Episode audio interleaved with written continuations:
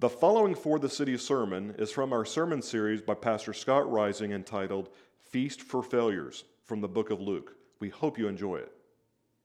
All right. Hey, so like I said, we are in chapter 18.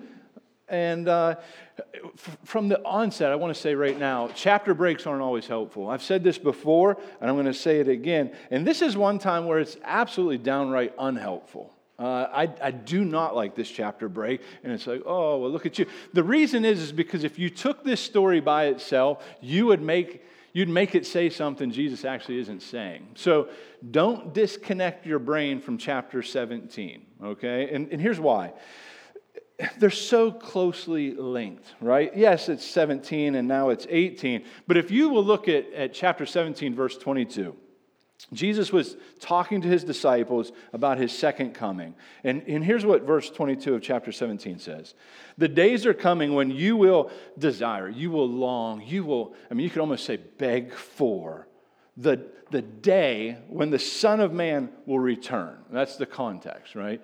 And, and he's saying, and on that day, because of all this great suffering, because of this persecution, you will want to see me come again in glory. And, and you're not going to see it. You're not going to see it. Okay, so that's the context. And, and now he's going to jump right into essentially so then, how should we live? How should we live in light of knowing that Jesus, yes, you did die on a cross, and yes, you are going to resurrect from the grave. In our context, he has risen from the grave. He ascends to the Father, and he is coming again. And he's saying, How will you live?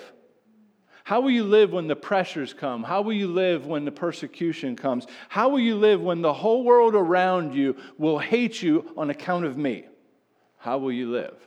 And, and that's really where he goes. He's going to talk about how the disciples should live in an already but not yet kingdom because he's about to leave.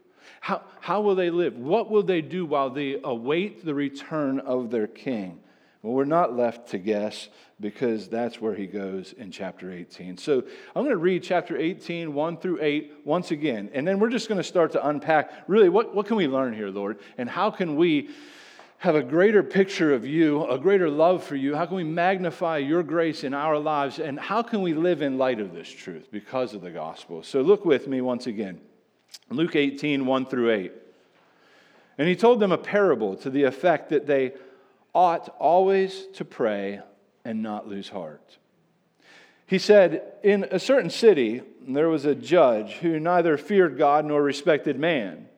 And there was a widow in that city who kept coming to him, saying, Give me justice against my adversary. For a while he refused, but afterward he said to himself, Though I neither fear God nor respect man, yet because this widow keeps bothering me, I will give her justice, so that she will not beat me down by her continual coming. And the Lord said, Hear what the unrighteous judge says. And, and will not God give justice to his elect, who cry to him day and night? Will he delay long over them? I tell you, he will give justice to them speedily.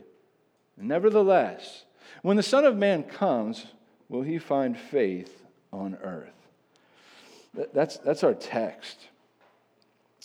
I, I love right off the bat, Jesus just points us to the fact that we should pray and not give up. And, and really, that, that's a major point of emphasis. But what else is going on here, right? Like, what else is Jesus getting at? I mean, truth, truth be told, disciples of Christ have a love hate relationship with prayer. Can we just get that on the table right now? right? Like, if, if you engage in prayer, it, it's work. It's, it's hard. It, it doesn't actually come naturally. Now, it might come naturally for you to pray for things you really, really want, but I'm talking to pray for the second coming of Christ, to, to pray for brothers and sisters across the globe who are suffering and hurting. It, it is work to engage in prayer. So, right off the bat, Jesus tells us it is going to be hard. But here's the deal prayer is the very heartbeat of genuine Christianity. I mean, it's just like it's, it's very natural for a baby to cry when it's born. It is very natural for a Christian to pray when a, a man or woman is born again. It is the breath of that person. It, it's actually where our faith begins to blossom. in prayer. Uh, it's where our faith will actually begin to flourish, is, is in prayer. And I'm talking informed by the Bible prayer, right? Understanding who God is, understanding who we are, understanding the world we live in, in His redeeming grace, and His desire to bring sinners into salvation, to redeem them, to make all things new. But I can tell you right now, from experience, it's all too often where our faith will wither and sometimes seemingly fail. I've experienced it in my own life. I mean, there are things that many people don't want to say. One of them is many people, especially Christians, they're afraid to talk about how difficult prayer is, especially persisting in prayer. It's like, how's your prayer? Oh, everything's great. We don't even generally ask the question, how's your prayer life? Because it's too, it's too intrusive, it's too personal. But there are times where if someone were to ask you and we were to be honest, it's, it's just not great. It's just not great. We shouldn't be surprised. Jesus is saying you will have trouble with prayer. He says, pray continually. And he says, and don't lose heart, which implies you're going to lose heart. Uh, imagine Christians since the, the moment of the resurrection of Christ have been called to pray for Christ to return. And he says, nevertheless, it'll be speedily when that justice comes. We're 2,000 plus years right now.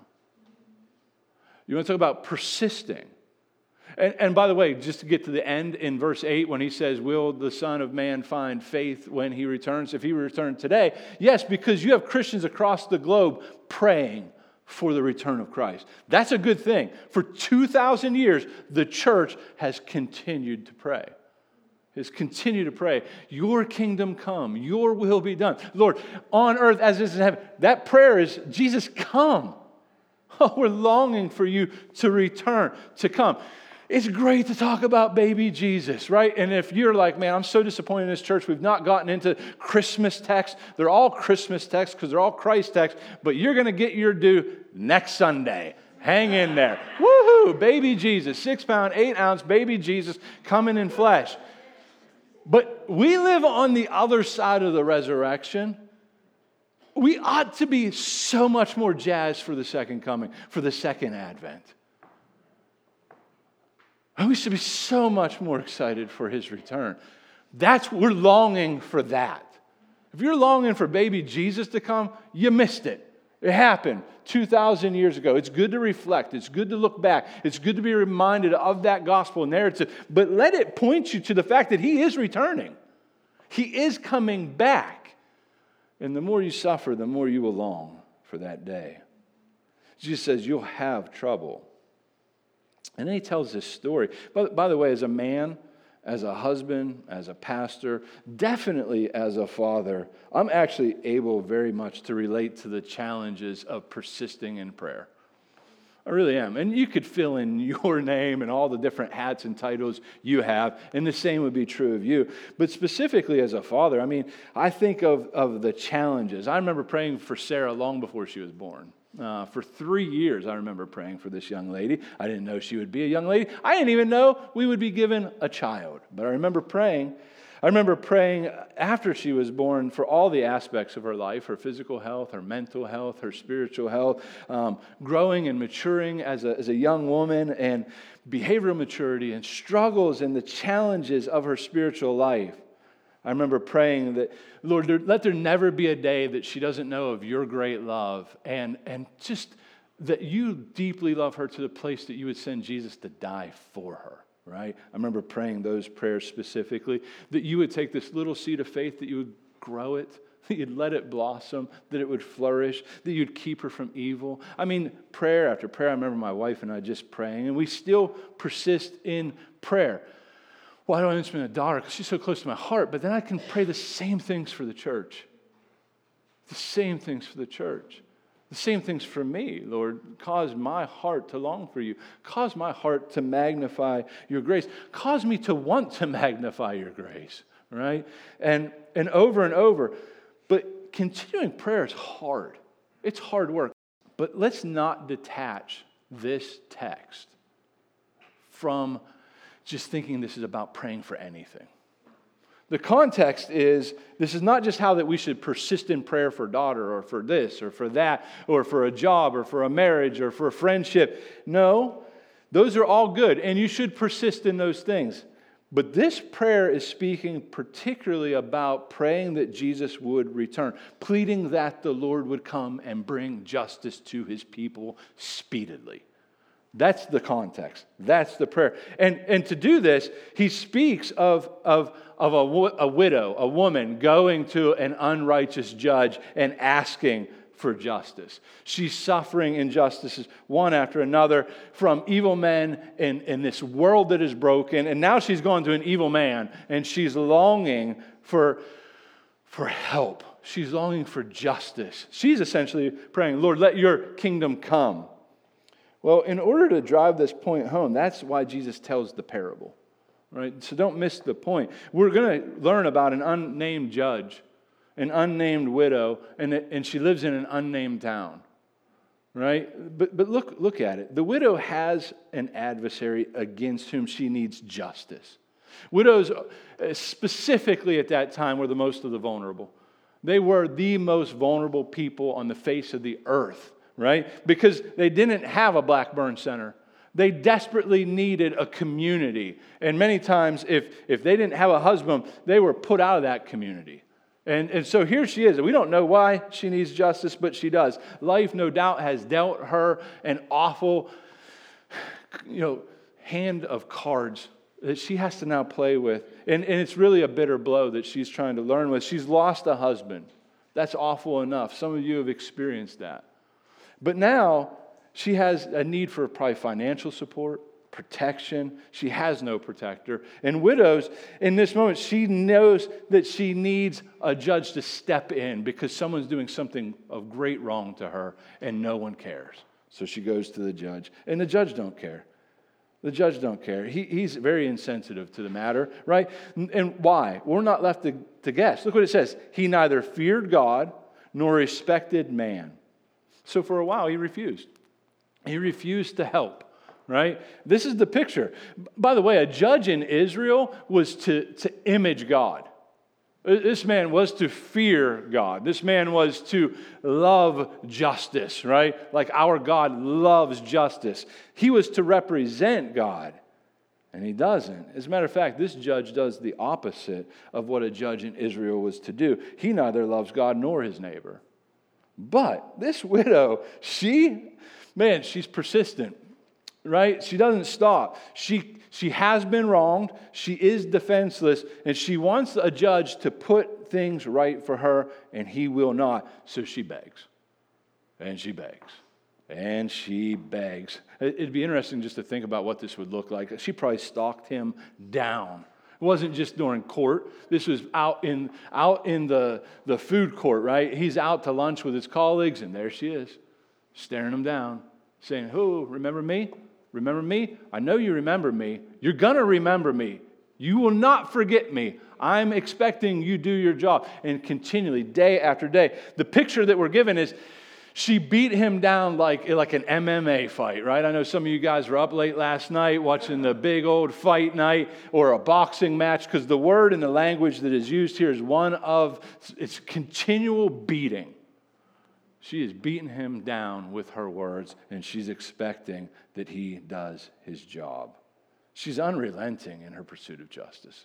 She's unrelenting. Her, her persistence finally paid off, by the way. He's beaten, he's bloodied, he's exhausted. And look what it says Though I neither fear God nor respect man, yet because this widow keeps bothering me, keeps bothering me, I will give her justice. Why? So that she will not beat me down by her continual coming.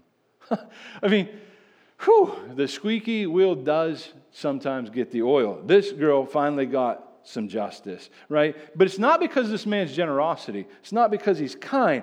It's because she kept nagging him, right? If, if, you, have, if you have kids at Christmas time, you've experienced this, right? I remember being this kid. We used to get these catalogs, and I would circle the different things, and I would highlight different things. And, but, but I knew I knew my parents would look at it, but I wanted to make sure they knew, right? So I took that, I'd rip it out, I'd sit it right where mom would drink her coffee, and I wanted her to see. And I'm like, hey, mom, did you, did you see that, that, that page ripped out of the magazine? She's like, yes, Scott, we know you want a Nintendo. I'm like, but I really want a Nintendo. And so, like, I would just beg until Christmas Day and hopefully get the thing I was longing for.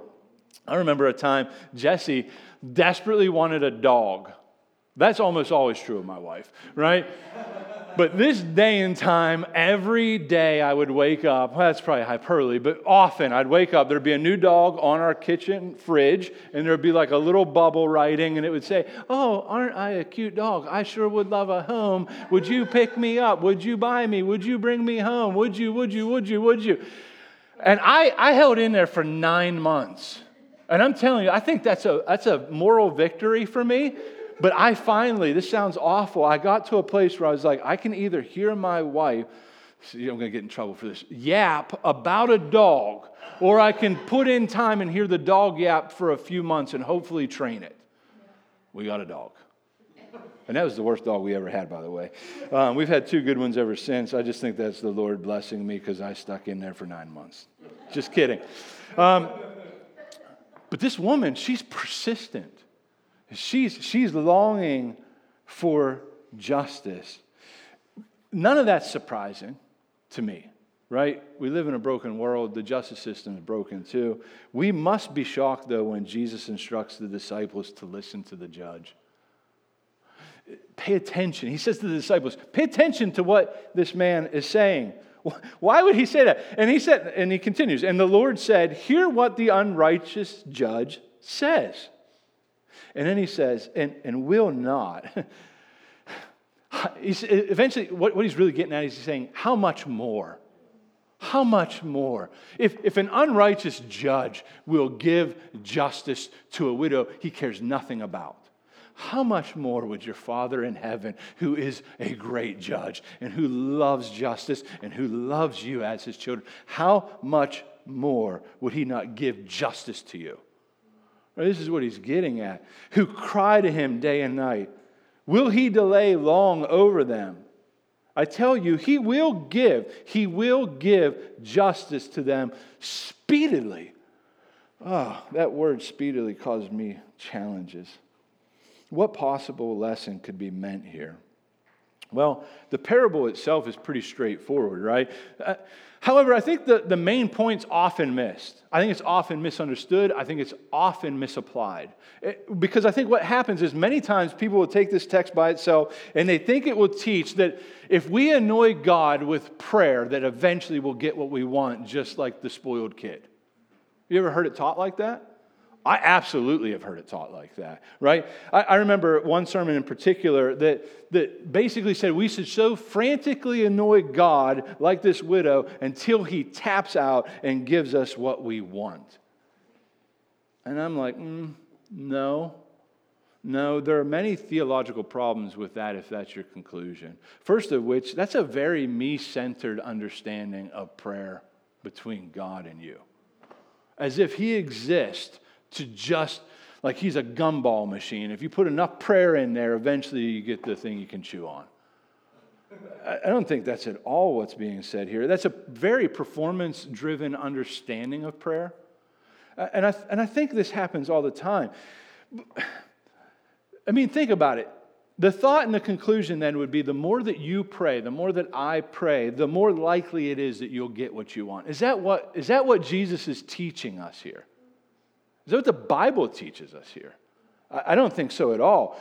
Uh, therefore, you know, prayer is a means of, of essentially earning, if we were to take it that way, right? Instead of a gift of remembering who God is, who we are, right? He's all powerful. He's not limited. He, he doesn't need you to fill up the prayer bank before you get the gumball right? That's not how he works. Prayer is about resting, it's about remembering who God is, who we are, it's about relationship. It's about relationship. He's saying this woman's nagging this man because this man is wicked, and he's still going to do that. How much greater is your Father in heaven? You, don't have to pull on his pant leg to bring justice, he will bring justice. It's guaranteed. It's coming. Trust him. That's what he's saying. That's what he's saying. Oh, but we love control and we love formulas, right? And, and that would be about control and that would be about formulas if we did it that way. But thankfully, the, the parable of the unjust judge and the persistent widow is really just a parable of contrast. This is what an earthly judge looks like. This is what a heavenly king looks like, who's perfect in all his ways. How different it is if we think about it that way. Jesus is arguing from the lesser to the greater. That's what he's doing, right? If, this wicked and in, insufficient judge can be overcome and conquered by a persistent widow longing for justice, how much more will God give justice to his elect? This is what he's getting. Who cry to him. It, it's not that your prayers just hit a ceiling, he hears you day and night. And you might not be praying day or night, but his children across this globe, they are. Oh, and they're wailing. And the more you're hurting and the more you're suffering, the more you're praying. I promise you. If you have faith, if you know God, it's not in the moments where the sunshine is, is kicking in my life that I'm up at night praying. It's when I can't sleep. It's when I can't sleep that I'm longing. Oh, God, help. Oh, God, give mercy. Oh, God, bring justice. See, we, we pray for peace on earth. Can I just tell you right now, you can't have peace on earth apart from justice. When, when you pray for peace on earth, what you're asking for is Jesus come back and make all things right. Otherwise, it's just, it's just a glimmer, it's a moment, it's a minute, maybe a month. I highly doubt it. So, so what's, what's the point? Well, the main point that I see in this text, and it's in your map God will provide justice for his chosen people who cry out to him in prayer day and night. He will. Rest assured, he will do it. He will do it. If you don't pray, he'll still do it. Why? Because he cannot deny himself. He has to bring justice. And so, because of that, then you might, you might be made to think, well, then why pray? Oh, because your prayers are effectual. Lord, come now. But if you if you hold off, I know you well enough to know it's because there are more people you long to come and receive Christ. Oh, I know your patience is, is not just so that we can be here suffering longer. It's because you have more children that you want to bring into the kingdom. So, Lord, help me to be patient like you're patient. Oh, Lord, take your time, but please hurry up. I mean, that's a weird prayer, but that's a, you get that. You get that if you, if you have people who you love who don't know the saving work of Christ in a, in a saving way. They might have information, but they don't trust Him. Take your time. But then there's days where it's just, it just doesn't end, and you're just like, come now. Come now. I mean, the point is that our God is much better than this unjust judge who is unloving, who is evil, who is ungracious, who is merciless. Our Father in heaven, oh, church, He's loving, He's good, He's gracious, He's merciful, He's compassionate, He sees you, He hears you, He loves you, and He is just. He is holy. He is perfect. And so, if this judge secures justice for this widow, then we can rest assured that he will absolutely secure justice for his namesake and for all. For all. It will happen. This world will confess Jesus as King, as Lord. It will either be because they see him, know him, and love him. But, but I think we just heard in Philippians say, every knee will bend, every tongue will confess. So you will either glorify him for his mercy or for his justice. But make no mistake about it, no one has a choice whether they glorify God. Nobody. But we want everybody that we know and, people we don't know to magnify his grace and his love. And this is what, this is what God longs for. And so when we pray, Lord, come, what we're asking for is, is bring justice, bring peace. The peace we have between God and man right now because of the Lord Jesus, we want in real time, fully. That's what we're asking for when we pray, and we can be assured that He will do this. In context, it's not primarily about persisting in prayer, although that's a good secondary application. It's much more about the character of our God. It's, it's much more about His promise to do what His Word says. This is why it's so important to read the Bible. You cannot know God truly apart from knowing His Word because in His Word where He reveals Himself to us. Otherwise, what you'll do is you just make God in your own image. And this happens all the time. And we must know the character of God because that will inform our prayers. Right? So this is why we go to the Word. But, but don't miss it. Don't miss the question that Jesus ends with. Nevertheless, when the Son of Man comes, when he returns for a second time, when he comes to bring justice, when he comes to bring peace fully, finally, and forever, will he find faith on earth? I, don't think he means saving faith, actually. In this context, I think he means that will, will he find his people praying? Will he, will he, pr- prayer and faith that go together so much, will they be still longing for me? Or will they just say, uh, it's not happening? Imagine, I mean, we just, uh, what, 18 months ago, we're talking about Jesus being born at the beginning of Luke. We had 400 years of silence. Do you think people had quit praying and crying out to God? Maybe, but we were introduced to some saints at the beginning of Luke who were crying out. They were still praying, they were still longing. God, help us to be those people for however long we live until you return. Let us be a people that are crying out to you in prayer, through song, in preaching, in the way that we live. And let's not pretend as though He's not returning. Well, because when He says, don't, you're going to be tempted to lose heart, that's what He's talking about. You're going to be tempted to lose heart. So many people go to church and have actually lost heart and don't really believe Jesus is coming back, but they need some friends. Well, don't let that be you. This isn't some game we're playing. This, this isn't just motions we're going through.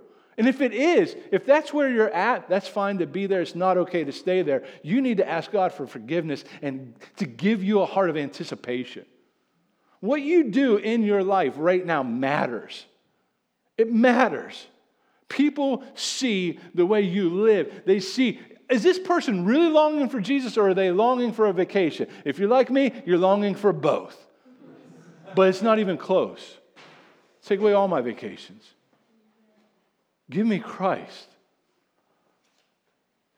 What has your affections? Have you lost heart? Have you just cashed in the chips and said, well, maybe he'll return? Probably not. No, don't lose heart. And if you have, engage your heart in worship. And I don't just mean singing on Sunday morning, although that can be a beautiful thing and is a beautiful thing. I'm talking worship as your whole body, mind, heart, soul, strength. Lay yourself down as a living sacrifice and say, Oh God, teach me your ways. Remind yourself of the gospel. And, and, and Lord, create in me a clean heart. I have lost heart. Give me heart. Give me heart. Help me. Right? This is what it means to engage because he's asking. Nevertheless, when the Son of Man comes, will he find faith on the earth? Will I find people anticipating my return? That's what he's asking. And I want us to be a people that anticipate his return. Church family, we worship a God who demands justice. He demands it. He's sympathetic to the plight of his people. He sees the suffering. He's not indifferent to it. He sees it. He hates it. He longs to bring justice. He has promised to bring full and final vindication. And, and may we, by God's grace, come boldly to the throne of grace and, and pray, Your kingdom come, Your will be done. Lord, Lord, let that be the cry of our heart. Because when we say, Your kingdom come, we're saying, Bring justice. We're saying, Bring peace, bring order to the chaos that I see, to the chaos I maybe create. Lord, I need your kingdom to rule my heart, and one day it will, you will rule all in a way that is so tangible. Help me to think like this. Help me to pray like this, Lord. And know that You're not dealing with an apathetic God. You're not dealing with a distant deity. You're, you're dealing with a father who knows your suffering intimately. He came and he suffered and he loves you and he will bring justice. He desires to bring justice. And yet he's patient. We're praying to a loving, caring father who has promised deliverance. Romans 12, 19 says this Beloved, never avenge yourselves, but leave it to the wrath of God, for it is written, Vengeance is mine, I will repay, says the Lord. See, this is good news. I mean, do you think of your father as a perfect judge? Because he is. He's a perfect king. He can be trusted to make all things right. By the way, this justice or vindication also includes vengeance. We don't like to think about God like this often. But this text demands that we do. The idea that God is going to bring justice and vindication to his people means that he has to bring vengeance upon his enemies. He, ha- he has to. And if, if you're like, I don't like to think about God like that, too bad. Change your mind because he, he demands we think like this. This is the imagery we get. He is a king bringing in a better kingdom. Now, he's a kind king. He's given everyone a really long time to seek and receive a pardon and to come into the kingdom. The price has been paid. Just receive. But there are people who will not bend knee, will not confess king, and they don't want to. They harden their hearts. He has to bring justice. He will bring justice. And when he does, God will put all things right for his people by striking down all those who have wronged his people. You might not like it, but it's good news. This justice or vengeance is, is, is something that often believers try to pull off for ourselves. We seek vengeance many times, right? I've seen this all throughout history. I know my own heart, though. I just know my own heart. This is what we do. But, but that's not what the Bible teaches here. We're to wait for God to bring this vengeance. And He will. And He'll do it perfectly, unlike us. Right? It's one thing to be angry, it's another thing to allow your anger to, to fester, right? Because when we do that, it's not good. It literally gives an opportunity to Satan. We're to forgive. We, we don't need to get even. There is one who cares for us and for this world and He will make sure that there's absolutely perfect justice. This means that we're free. Listen, we're free to leave room for God's wrath. Just like the Romans text says, because we know that He will do this. Remember, the cross shows how seriously God takes sin. We should never trifle with sin. We should never think, that's ah, not a big deal. It'd be like playing with a baby rattlesnake, hoping it never grows up and bites you.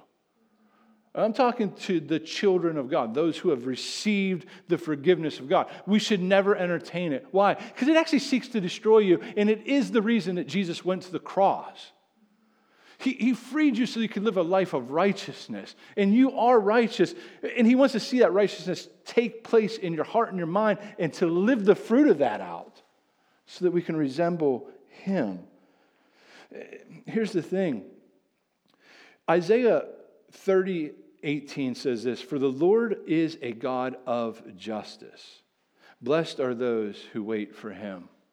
Church, let us be found waiting. And I don't mean twiddling our thumbs, I'm talking actively waiting, actively praying, actively living, and participating in all the work that he is doing. Because part of the problem is that for many of us who struggle with the thought of God being a God of justice, right? Part of the problem of that is that we've been brought up many times with bad teaching where we have been brought into the lie that if we live righteous lives, lives according to the clear understanding of the world, then, then if we read our Bibles, if we go to church, if we give generously, we won't suffer. Have you ever heard that lie? It's taught often. And, and I can tell you right now, if that's true, Jesus should get a refund. I mean, he lived a perfect life. God ordained that Jesus would go to the cross, that he would suffer. Jesus didn't have to have his arm twisted. He said, Yes, Father, for the joy that is set before me, I will go and endure the cross so that people who deserve our wrath can receive the grace and the gift of forgiveness and righteousness. I will go pay the price that they deserve to pay. I will be the Lamb of God who takes away the sin of the world. But, but here's the the deal. The reason it's a problem that we've been brought up into these lies is that if we do the right things, we won't suffer. What it teaches is that as if righteousness and suffering are somehow incompatible. Jesus is perfect and he suffered. So, what would ever make us think for a moment that if I just do the right things, that you and I won't suffer? You will suffer. God has promised it. And as a matter of fact, it is the one main instrument that God allows to bring about righteousness in our lives. It's the one thing that causes us to go to the throne of grace more often than not. It's the one thing that causes us to take our eyes off ourselves, to look to the God who suffered in our place so that we would not suffer for all of eternity. And, so, they're not incompatible, which means that you and I need to have a theological category for righteous suffering. We need that. We need that to survive. There are times where you will suffer and it's to no fault of your own. There are times where you will suffer and it is because of foolish decisions you've either made or people have made around you. But there are times, I mean, all throughout the Bible, it's why it's so important that we read through the Old Testament. We'll see Joseph and all these different men and women who suffered for righteousness' sake. Now, now, why does this matter? Because those folks are the ones that are longing, oh, Christ, return now, bring justice now. This is what we long for. And, and you don't have to go back in time to see this. All throughout the globe, there are people who suffer right now for righteousness' sake because they love Jesus. Because they love Jesus. Here's two very scaled down stories because they were so violent, I didn't even feel comfortable reading some of it to you. But I'm going to give you a couple. And, and the reason we need to do this the reason we need to look at stories across the globe and throughout history is because if you don't, I think it's like smelling salts to you to wake you up, to, to, to not think that somehow Christianity is just an add on to your life so that you got a couple friends and, you know, forgive us for this kind of trifling with, with a holy God. So, so here's the two stories. In Lahore, Pakistan, a Amir, and I, forgive me for not getting these names right. Amir Masih, a gardener and a Christian, went to the police station. There had been a minor theft at his employer's home, and Amir went voluntarily to the police to give a statement that would clear his name. But Amir died as a result of torture inflicted by the police they tried to force a confession for him for an offense that he did not commit. Amir's brother said that the police then urinated on Amir while cursing him for being, listen, a Christian. One more. Um, Susan Der Kirkour, 60, a Syrian Christian, a retired school teacher who had remained in that now largely desolated land and in her village for the sake of her pupils. But one July day, Islamic militants took her, did unspeakable things to her repeatedly, torturing and stoning her to death. Postmortem examination indicated her ordeal had gone on for about nine hours. Now, this is just two stories out of, I mean, just tons. I mean, just tons. And God sees this every day, all of it. And He doesn't look away from it, and He hates it. So when we, when we say, Oh Lord, how long? How long? We say that with the, the thought of our brothers and sisters across the globe that are suffering. And I'm not minimizing cancer and I'm not minimizing any of these things. Those are real sufferings, right? Our bodies are failing because of the fall. I'm, but I'm talking specifically now to Christians who are suffering because they love Jesus Christ. And so we join the martyrs in Revelation chapter 6, verse 10, where they say, with a loud voice, they cry out, O sovereign Lord, holy and true, how long before you will judge and avenge our blood on those who dwell on the earth? How long? Oh, God, come. How long? We're to weep with those who weep.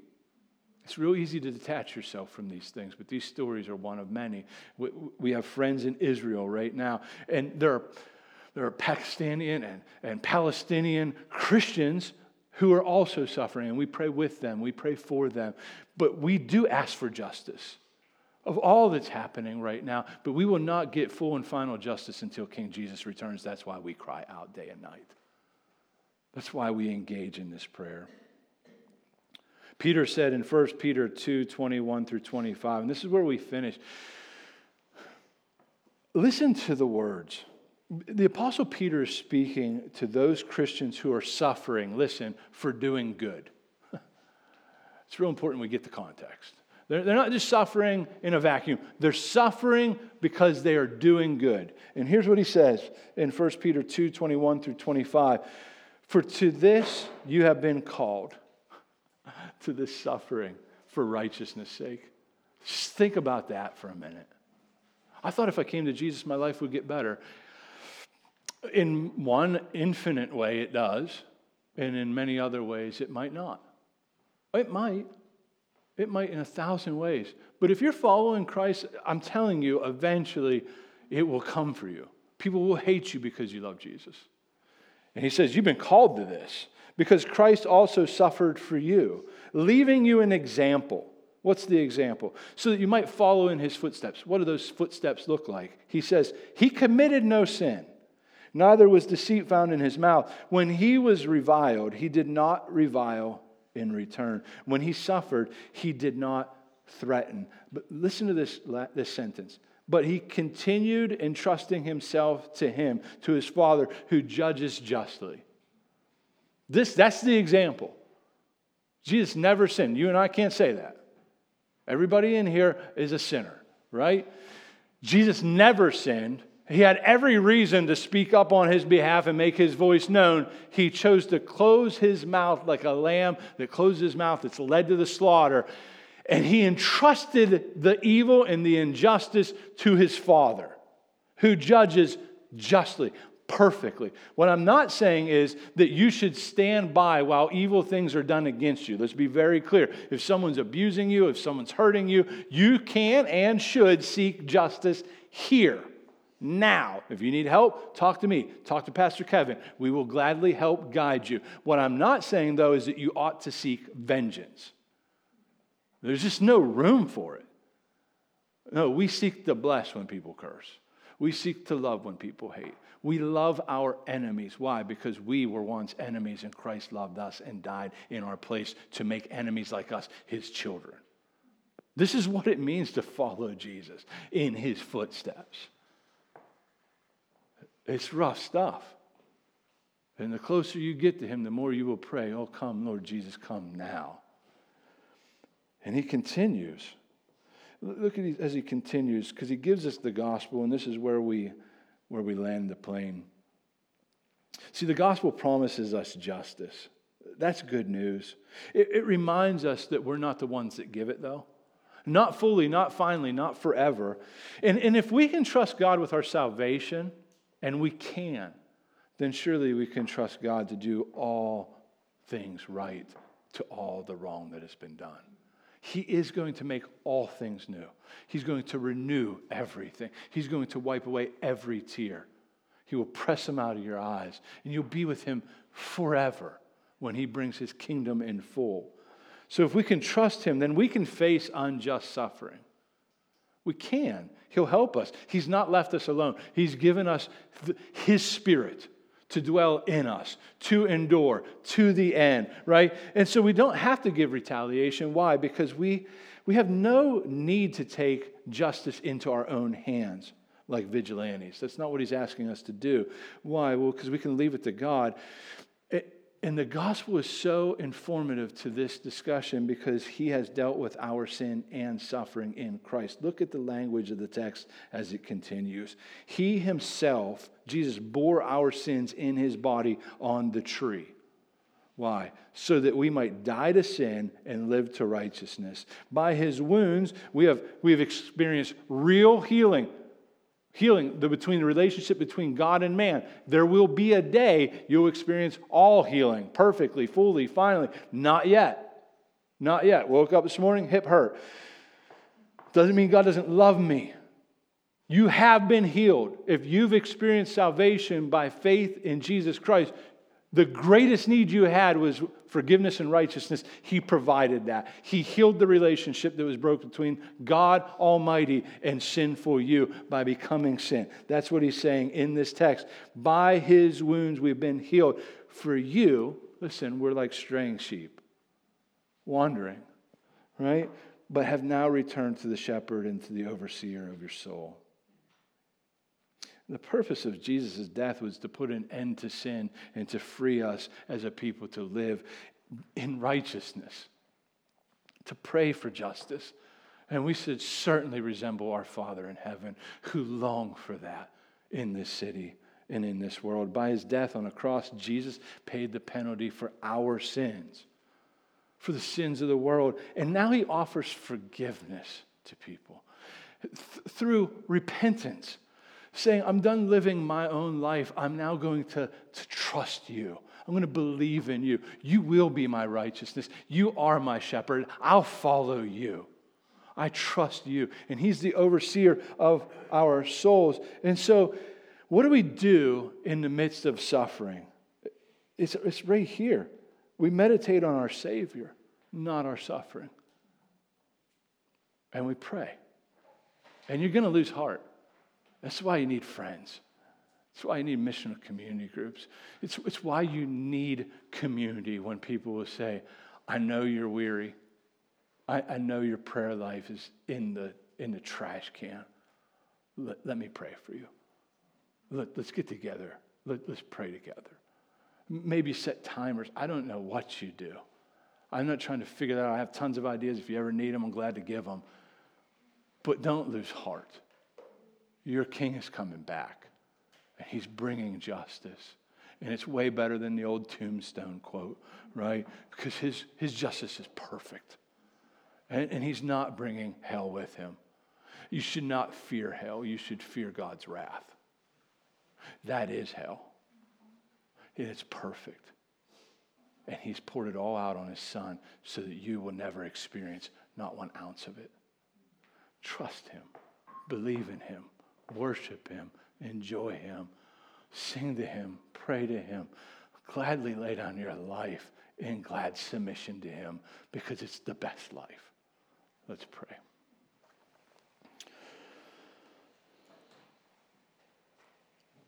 Now, Father, what a weighty text you have given us. And the question of, nevertheless, will the Son of Man find faith when he returns? The question is not whether you actually respond to our prayers, but Lord, will we respond to you and to your request for us to pray? Will we trust your faithfulness?